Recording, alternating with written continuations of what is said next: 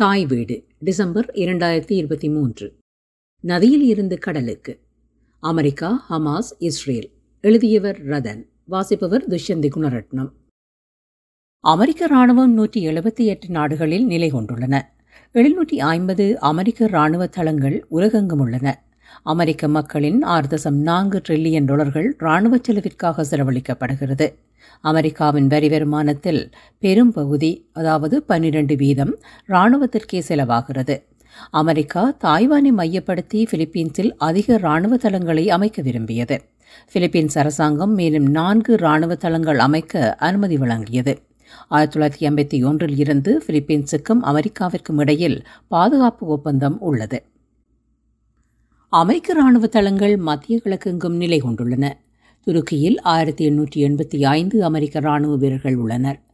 ஈராக்கில் 2500, குவைத்தில் 13500, பாஹ்ரைனில் 9000, கட்டாரில் 10,000, ஓமானில் 800, ஐக்கிய அரபு இராச்சியத்தில் 3500, சவுதி அரேபியாவில் 2700, ஜோர்டானில் 2936, சிரியாவில் 900. இவற்றுடன் இஸ்ரேலிலும் எகிப்திலும் அமெரிக்க படைகள் தளம் அமைத்து தங்கியுள்ளன. டிஜிபூட்டி கிழக்கு ஆப்பிரிக்க நாடு. ஏமன் நாட்டையும் ஜிபூத்தியையும் செங்கடலே பிரிக்கிறது. இதனால் அமெரிக்காவிற்கு இங்கு தளம் அமைக்க வேண்டிய அவசியம் இருந்தது. அத்துடன் சவுதி அரேபியாவிற்கும் இத்தளம் உதவியாகவிருக்கும். சவுதிக்கும் ஏமனுக்கும் இடையில் சீரிய உறவில்லை. இவற்றை விட 2 போர்க்கப்பல்கள் மத்திய கிழக்கில் தரித்துள்ளன. இவற்றில் 7500 இராணுவ வீரர்கள் தங்கியுள்ளனர். இக்கப்பல்களில் பல போர் விமானங்களும் உள்ளன. மற்றொரு கப்பல் 3 ஏவுகணையுடன் செங்கடலை நோக்கி தரித்து நிற்கிறது. கட்டாரின் தென்மேற்கில் அமைந்துள்ள விமானத்தளம் அல் உடெய்ட் ஏர் பேஸ் மத்திய கிழக்கில் மிகப்பெரிய தளமாகும். இதே கட்டாரில் டோஹாவில் ஹமாஸின் அரசியல் அலுவலகம் கடந்த 10 வருடங்களாக இயங்கி வருகிறது. அமெரிக்கா கட்டார் ஹமாஸை தனது நாட்டில் இருந்து வெளியேற்றும் என்று நம்புகிறது. அதே சமயம் மற்ற மத்திய கிழக்கு நாடுகள் கட்டார் இஸ்ரேல் ஹமாஸ் பிரச்சினைக்கு சமாதானம் செய்யும் என நம்புகின்றன. தற்சமயம் ஹமாஸ் 50 பணைய கைதிகளை விடுதலை செய்ய முன்வந்துள்ளது. இஸ்ரேலினால் தடுத்து வைக்கப்பட்டிருக்கும் 13,000 பலஸ்தீனியரில் இருந்து 150 பலஸ்தீனியரை விடுதலை செய்ய முன்வந்துள்ளது. இதன் பின்னணியில் கட்டாரும் உள்ளது. அக்டோபர் மாதம் 27 அமெரிக்க போர் விமானங்கள் கிழக்கு சிரியாவில் ஓக்கமால் மைக் அமைந்துள்ள ஆயுத களஞ்சியத்தை அளித்தன. இக்களஞ்சியத்தை ஈரானிய இஸ்லாமிய புரட்சி பாதுகாப்பு படைகள் பயன்படுத்துவதாக அமெரிக்கா குற்றஞ்சாட்டியிருந்தது. அக்டோபர் மாதம் 7 ஹமாஸின் தாக்குதலின் பின்னர் 32 தடவைகள் சிரியாவில் உள்ள அமெரிக்க படைகள் மற்றும் அமெரிக்க அலுவலகங்கள் மீது தாக்குதல்கள் நடைபெற்றுள்ளன. நவம்பர் மாதம் 8 சிரியாவில் உள்ள மற்றொரு இராணுவ களஞ்சியத்தின் மீது அமெரிக்க போர் விமானங்கள் தாக்குதலை நடத்தியுள்ளது. நவம்பர் மாதம் 2 அமெரிக்கா சிரியாவில் உள்ள ஈரான் சார்பு படைகளின் பயிற்சி முகாம் மீதும் தாக்குதல்களை நடத்தியுள்ளது. ஈராக்கில் உள்ள அமெரிக்க படை அலுவலகங்கள் மீதும் 29 தடவைகள் தாக்குதல்கள் நடைபெற்றுள்ளன. ஆனால் அமெரிக்கா ஈராக்கில் உள்ள இஸ்லாமிய படைகள் மீது இதுவரை தாக்குதல்களை மேற்கொள்ளவில்லை. ஈராக்கில் Asaib Ahl al Haq butter brigades, Kataib Hezbollah, Hezbollah Brigades இவை லெபனானில் உள்ள ஹிஸ்புல்லா இராணுவத்துடன் தொடர்பற்றவை. இவை போன்ற இஸ்லாமிய தீவிரவாத அமைப்புகள் இயங்குகின்றன. அமெரிக்காவிற்கு ஈராக்கில் தளமளித்து தங்குவது கேந்திர முக்கியம். அதனால் அமெரிக்கா தனது படைகள் மீது தாக்குதல்கள் மேற்கொள்ளப்பட்ட போதும் எது தாக்குதல்களை மேற்கொள்ளவில்லை. ஜனவரி 2020 அமெரிக்கா ஜெனரல் குவாசம் சுலைமானியை கொலை செய்தது. சுலைமானி ஈரானின் எலைட் குவாட்ஸ் ஃபோர்ஸின் தலைவர். இவ்வமைப்பு ஈரான் ஆதரிக்கிறது. ஈராக்கில் உள்ள தீவிரவாத அமைப்புகளையும் ஈரான் ஆதரிக்கிறது, உதவியும் செய்கிறது. அமெரிக்க வெளியுறவு அமைச்சர் ஆண்டனி ஜே. பிளிங்கென் ஈராக் பிரதமர் மொஹமட் ஜியா அல் சுடானியை இம்மாத முற்பகுதியில் சந்தித்துள்ளார். இவரின் ஊடாக ஈரானுக்கு எச்சரிக்கையும் விடுத்துள்ளார். ஈரான் அமெரிக்காவை அக்கம்பலிஸ் டு த ஜியோனிஸ் கிரைம் இன் காசா என கூறியுள்ளது. அத்துடன் காசாவில் இஸ்ரேலின் அத்துமீறிய தாக்குதல்கள், குழந்தைகள், பெண்கள் உட்பட 1000 பலஸ்தீனியர்களின் மரணத்துக்கு அமெரிக்கா காரணம் எனவும் குற்றச்சாட்டியுள்ளது. ஈரான் தற்போதைய இஸ்ரேலின் நடவடிக்கைகளுக்கு உலகளவில் எழுந்துள்ள எழுச்சியை தனக்கு சாதகமாக பயன்படுத்தவும் முனைகிறது.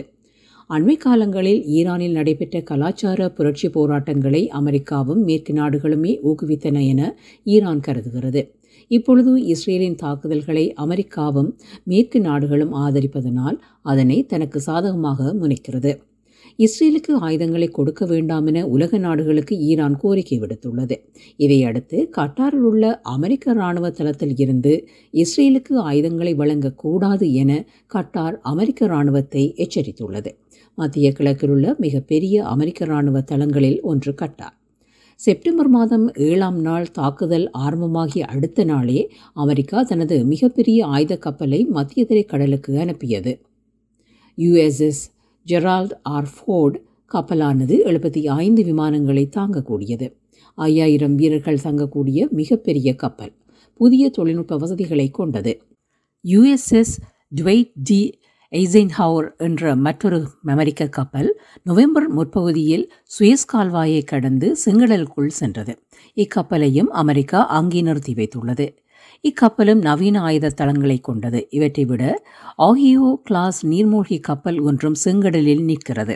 154 டமாஹாக் மிசில்ஸை கொண்டுள்ளது இக்கப்பல். இவை இஸ்ரேல் மீது வேற்று நாட்டு இராணுவங்கள் தாக்குதல் நடத்தினால் அவற்றை முறியடிக்கும். இராணுவ ஆய்வாளர்களின் கருத்தின்படி இக்கப்பல்கள் மிக பெரிய தாக்குதல்களை மேற்கொள்ளக்கூடிய வல்லமை கொண்டுள்ளன. லெபனானை அண்டிய பிரதேசங்களில் ஹிஸ்புல்லா மேற்கொண்ட தாக்குதல்களால் இஸ்ரேல் பல இழப்புகளை சந்தித்துள்ளது. மேற்கின் பிரதான ஊடகங்கள் இச்செய்திகளை இருளடிப்பு செய்கின்றன. ஹிஸ்புல்லாவின் செயலாளர் நாயகம் ஹசன் நஸ்ரல்லா செங்கடல் மற்றும் மத்திய திரைக்கடலில் அமெரிக்கா அதிகரித்துள்ள கப்பற்படைகள் பற்றி "These do not scare us, nor have they ever scared us" என்றார். செங்கடல் சவுதி அரேபியாவுக்கும் ஆப்பிரிக்க கண்டத்துக்கும் இடையில் அமைந்துள்ளது. இஸ்ரேல் அமைந்துள்ள அக்வாபா வளைகுடா செங்கடலில் கலக்கிறது. மத்திய தரைக்கடல் காசாவின் வடக்கு எல்லையாக உள்ளது. எனவே இவ்விரு கடல்களிலும் தங்கியுள்ள அமெரிக்க கப்பல் படைகள் இப்பகுதியில் அச்சத்தையும் குழப்பத்தையும் ஏற்படுத்துகின்றன. இவை இஸ்ரேலுக்கு மேலும் பலமூட்டுகின்றன. ஹிஸ்புல்லா அமெரிக்க கடற்படை தங்களை பாதிக்காது என்று கூறினாலும் ஓர் அச்சம் கலந்த நிலைமையிலேயே உள்ளார்கள். ஹிஸ்புல்லா இராணுவம் லெபனானின் நிலை கொண்டுள்ளன. இஸ்ரேலுடனான நேரடி போர் என்பது லெபனானையும் பாதிக்கும். லெபனான் உலக அரசியலில் ஹிஸ்புல்லா பற்றிய எதிர்மறை கருத்துக்களும் உள்ளன. லெபனானில் பல்லாயிரம் பலஸ்தீனிய அகதிகளும் வாழ்ந்து வருகின்றனர். பெய்ரூட்டில் உள்ளூர்வாசிகளும் பலஸ்தீனியர்களுக்கும் இடையில் சுமூகமான உறவில்லை. அதிகரித்துள்ள வேலைவாய்ப்பின்மைக்கு பலஸ்தீனியரே காரணம் என பெய்ரூட் உள்ளூர்வாசிகள் கருதுகின்றனர். இந்நிலையில் ஹிஸ்புல்லா இதனையும் கருத்தில் கொள்கிறது. சுமார் 1.5 லட்சம் படைகளை கொண்ட ஹிஸ்புல்லாவிற்கு பாதுகாப்பான இடம் லெபனான். எனவே இவற்றை கருத்தில் கொண்டு அவசியம் ஏற்பட்டால் மட்டுமே போரில் குதிக்கும் என தெரிகிறது. ஈரான் ஆதரவுடன் சிரியா, ஈராக், லெபனான், யேமன் போன்ற நாடுகளில் இயங்கும் தீவிரவாதிகள் அமெரிக்க இராணுவ தளங்கள் மீது தாக்குதல்களை மேற்கொள்கின்றனர். இதையிட்டு அமெரிக்கா பல தடவைகள் ஈரானை எச்சரித்துள்ளது. சிரியாவில் தாக்குதல்களையும் மேற்கொண்டுள்ளது. இஸ்ரேல் ஹமாஸ் போர் முடியும் வரை அமெரிக்கா ஈரான் மீது எந்தவித நேரடி நடவடிக்கையிலும் ஈடுபடாது என தெரிகிறது. யேமனில் உள்ள ஹவுதி தீவிரவாதிகளும் ஆங்காங்கே தாக்குதல்களை நடத்தியுள்ளனர். இவர்கள் மீது ட்ரோன்ஸ் தாக்குதல் அமெரிக்கா நடத்தியுள்ளது. ஹவுதி தீவிரவாதிகள் அமெரிக்க போர் விமானம் ஒன்றை வீழ்த்தியுள்ளதாக கூறியுள்ளனர். கடந்த காலங்களில் அமெரிக்கா உலகெங்கும் பொருளாதார மற்றும் இராணுவ கட்டமைப்புகளை தன்னகத்தே கொண்டியங்கி வந்தது. ஐரோப்பிய ஒன்றியம் வளர்ச்சி பெற்று தனக்கான நாணயத்தை உருவாக்கிய போது அது அமெரிக்க டாலரின் பலத்தை பரிசோதித்தது. ஐக்கிய இராச்சியத்தை ஐரோப்பிய ஒன்றியத்தில் இருந்து வெளியேற்றி ஐரோப்பிய ஒன்றியத்தை பலவீனமாக்கியது. உக்ரைன் போரானது ரஷ்யாவிற்கும் ஐரோப்பிய ஒன்றியத்துக்கும் இடையில் விரிசல்களை ஏற்படுத்தியது. இயற்கை வாயு விநியோகத்தில் சிக்கல்களை ஏற்படுத்தியது. இவ்வாறு அமெரிக்கா தனது பொருளாதார பலத்திற்கும் இராணுவ பலத்திற்கும் பாதுகாப்பின்மையை எங்கு உணர்கிறதோ அங்கெல்லாம் உடைவுகளை ஏற்படுத்தியது. மத்திய கிழக்கில் இஸ்ரேலை பலப்படுத்த அங்கும் உடைவுகளை ஏற்படுத்தியது. சவுதி அரேபியாவிற்கும் இஸ்ரேலுக்கும் இடையில் நட்பை உருவாக்கியது. எகிப்தை இஸ்ரேலுடன் நெருக்கமாக்கியது. மறுபக்கத்தில் ஈரானை தனிமைப்படுத்தியது. இப்படி மத்திய கிழக்கில் ஒரு குழப்பமான சூழ்நிலையை உருவாக்குவதன் மூலம் மத்திய கிழக்கை தனது கட்டுப்பாட்டுக்குள் வைத்திருக்கிறது. இஸ்ரேலுக்கு போரை தொடர்ந்து நடத்த வேண்டிய தேவை உள்ளது. மத்திய கிழக்கிலும் உலகத்திலும் இராணுவ பலம் பொருந்திய நாடாக கருதப்படும் அல்லது கருத வைத்துள்ள இஸ்ரேல் இப்போரில் தோல்வியடைந்தால் இஸ்ரேலின் எதிரிகளுக்கு அது சாதகமாக அமையும். தற்சமயம் நட்பு பாராட்டும் எகிப்து இஸ்ரேலிடம் தனது நாட்டின் சில பகுதிகளை இழந்துள்ள சிரியா மற்றும் லெபனான் போன்ற நாடுகளும் இஸ்ரேலின் மீது தாக்குதல்களை மேற்கொள்ளலாம். இஸ்ரேலை சுற்றியுள்ள தீவிரவாதிகளும் மேற்கு கரையிலுள்ள ஆயுத அமைப்புகளும் ஹமாஸும் தாக்குதல்களை மேற்கொள்ளலாம். மத்திய கிழக்கு நாடுகளுடனான நட்பையும் வணிகத்தையும் தொடர்ந்து மேற்கொள்வதற்கு இப்போரின் வெற்றி அவசியம். யசீர் அரபாத்தின் காலங்களில் இஸ்ரேலுக்கு ஹமாஸ் அவசியமாகவிருந்தது. இப்பொழுது ஹமாஸை அழிப்பது அல்லது இயங்க முடியாமல் செய்வதற்கு காசாவை முற்றாக அழிக்க வேண்டிய தேவை இஸ்ரேலுக்கு வலுவாகவே உள்ளது. ஹமாஸ் இஸ்ரேல் போர் நடைபெற்றுக் கொண்டிருக்கும் இக்காலத்தில் மேற்குக்கரை அரசியல்வாதிகள் இப்போருக்கு எதிராகவும் பலஸ்தீனத்துக்கு ஆதரவாகவும் குரல் எழுப்ப வேண்டிய அவசியம் உள்ளது. இவர்கள் உலகரங்கில் பலஸ்தீன ஆதரவை முன்னிறுத்த தவறி வருகிறார்கள். இவர்களது மௌனம் அல்லது தீவிரமின்மை ஆச்சரியப்படுத்துகிறது. பல இடங்களில் பலஸ்தீனிய ஆதரவுக்கு குரல் எழுப்பியினர் பாதிக்கப்பட்டுள்ளனர். 2 ஹாலிவுட் நடிகைகள் பல கோடிகள் சம்பளத்தை இழந்துள்ளனர். இதில் ஆச்சரியம் என்னவென்றால் இவர்கள் இருவரும் பலஸ்தீனத்துக்கு ஆதரவாக குரல் எழுப்பியமை தங்களுக்கு மகிழ்ச்சியாக உள்ளது என்றும் தங்களுக்கு ஏற்பட்ட இழப்பை விட காசாவில் கொல்லப்பட்ட சிறுவர்களின் இழப்பு ஏற்றுக்கொள்ள முடியாதெனவும் தெரிவித்துள்ளனர். மெலிசா பரேரா ஸ்கிரீம் 7 படத்தில் இருந்து நீக்கப்பட்டுள்ளார். இவர் மெக்சிகோவை சேர்ந்தவர். ஹாலிவுட்டில் பல படங்களில் நடித்துள்ளார். 77 வயதான அமெரிக்க நடிகையான சுசன் சர்டான் நியூயோர்க்கில் தெரிவித்த பலஸ்தீன ஆதரவு கருத்துகளுக்காக டெட்மேன் வாக்கிங்கில் இருந்து நீக்கப்பட்டுள்ளார். ஹாலிவுட்டின் மிகப்பெரிய முதலீட்டாளர்கள் யூதர்கள். தொடர்ச்சியான பலஸ்தீன ஆதரவு குரல்கள், வைத்தியசாலைகள், தாக்குதல்களுக்கு எதிரான குரல்கள் போன்றவை மேற்குலக அரசுகளை குழப்பத்தில் ஆழ்த்துகின்றன.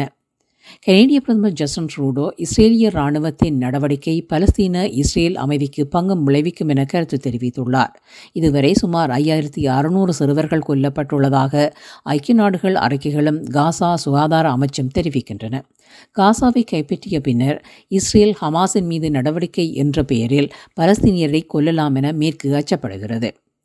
அமெரிக்கா இப்போரை முடிவுக்கு கொண்டு வந்து 2-ஸ்டேட் சொல்யூஷனை அமல்படுத்த விரும்புகிறது. இல்லையேல் மத்திய கிழக்கில் நிலை கொண்டுள்ள அமெரிக்க படைகளும் அவ்வப்போது தாக்கப்படலாம். ஆர்மேனியா போன்று 3ஆம், 4ஆம் தலைமுறை பலஸ்தீனியர்களும் தொடர்ந்து போராடுவார்கள். ஆனால் தற்போதைய இஸ்ரேல் அரசு வலதுசாரி அரசு. அது தனது மக்கள் நலனில் அக்கறை கொள்ளவில்லை. பலஸ்தீனியரை ஒடுக்கி அல்லது வெளியேற்றி முழு மேற்குக்கரை, காசா ஆகிய பகுதிகளை கைப்பற்றுவதிலேயே குறியாக உள்ளது. இது இஸ்ரேலுக்கு ஒருபோதும் நிம்மதியையும் சமாதானத்தையும் வழங்காது. 1ஆம் உலகப் போரில் இருந்து இன்று வரை எந்தவொரு அரசியல் பிரச்சனையும் பேச்சுவார்த்தை மூலம் தீர்க்கப்படவில்லை. ஒரு சில தேசிய இனப்பிரச்சனைகளுக்கு சர்வசன வாக்கெடுப்பு நடத்தப்பட்டு சுதந்திரம் வழங்கப்பட்டுள்ளன. குறிப்பாக சூடான் பிரிவினை. அமெரிக்கா இதனை செய்தமைக்கு சூடானில் சீனாவின் பொருளாதார உறவுகள் ஒரு காரணம். பேச்சுவார்த்தை என்பதே மேற்கு சாதகமாக இருக்க வேண்டும். அப்படித்தான் இருந்துள்ளது. 2ஆம் உலகப் போரின் அணுகுண்டு வீசப்பட்டே போர் முடிவுக்கு வந்ததாக அமெரிக்கா இன்று வரை பிரச்சாரப்படுத்துகிறது. இந்த எதிர்த்தாக்குதல் முறையை அதிகளவு பாவித்த நாடு அமெரிக்காவாகும். இல்லையில் மத்திய கிழக்கிலும் உலகெங்கும் இவ்வளவு அமெரிக்க படைகள் நிலை கொள்ள தேவையில்லை. இஸ்ரேலின் எதிர்த்தாக்குதலால் அளிக்கப்பட்ட மக்கள் தொகையும் வைத்தியசாலைகளும் சிறுவர்களும் கட்டடங்களும் ஹமாஸின் எதிர்த்தாக்குதலை நியாயப்படுத்துகின்றன. ஹமாஸுக்கு வேறு தேர்வுகள் இல்லை என்று மேற்கின் அரசியல் ஆய்வாளர்களே குறிப்பிட்டுள்ளார்கள். ஹமாஸின் முதல் தாக்குதலை நியாயப்படுத்துவது கடினம். ஆனாலும் இஸ்ரேலுக்கு இப்பிரச்சனையை தீர்க்க எதிர்த்தாக்குதல் ஒரு வழிமுறை அல்ல. இஸ்ரேலால் பேச்சுவார்த்தைகள் மூலம் தனக்கு சாதகமாகவே தீர்வு காண முடியும். இஸ்ரேலின் எதிர்த்தாக்குதலை அமெரிக்கா ஆதரித்து கடற்படையும் அனுப்பியது. இஸ்ரேலின் எதிர்த்தாக்குதலை உலக மக்கள் ஏற்க மறுக்கிறார்கள். ஆனால் இஸ்ரேலுக்கு தற்சமயம் வேறு வழி இல்லை. போரை நிறுத்தினால் பிரதமரின் பதவி பறிபோகும். பல உள்நாட்டு பிரச்சினைகளை தற்போதைய வலதுசாரி இஸ்ரேல் அரசு சந்திக்க வேண்டிவரும். போரின் பின்னர் இஸ்ரேல் மிகப்பெரிய பொருளாதார பிரச்சினையையும் சந்திக்கும். ஆனால் அமெரிக்காவும் மேற்கு நாடுகளும் தற்சமயம் பிணை எடுப்பார்கள். எவ்வளவு காலத்திற்கு இது தொடரும்? அமெரிக்க இளைஞர்கள் மத்தியில் தோன்றியுள்ள மாற்றங்கள், உலக நாடுகளில் பலஸ்தீனத்துக்கு ஆதரவாக எழுந்துள்ள ஆதரவு, மத்திய கிழக்கு மக்கள் மத்தியில் ஏற்பட்டுள்ள கொந்தளிப்பு போன்றன நாளை இஸ்ரேலுக்கு எதிராக திரும்பலாம். இவற்றை இஸ்ரேல் கருத்தில் கொள்வதாக தெரியவில்லை. Free Palestine. உலகெங்கும் பலஸ்தீனியத்துக்கு ஆதரவாக போராட்டங்கள் நடைபெற்று வருகின்றன. இஸ்ரேலின் தாக்குதல், குறிப்பாக காசா வைத்தியசாலைகள் மீது மேற்கொள்ளப்பட்ட தாக்குதல்கள் பலஸ்தீன ஆதரவை அதிகரித்துள்ளது. மேற்கு நாடுகளின் பல்கலைக்கழகங்களில் மாணவர்கள் தொடர்ச்சியாக பலஸ்தீன ஆதரவுக்கு குரல் எழுப்பி வருகின்றனர்.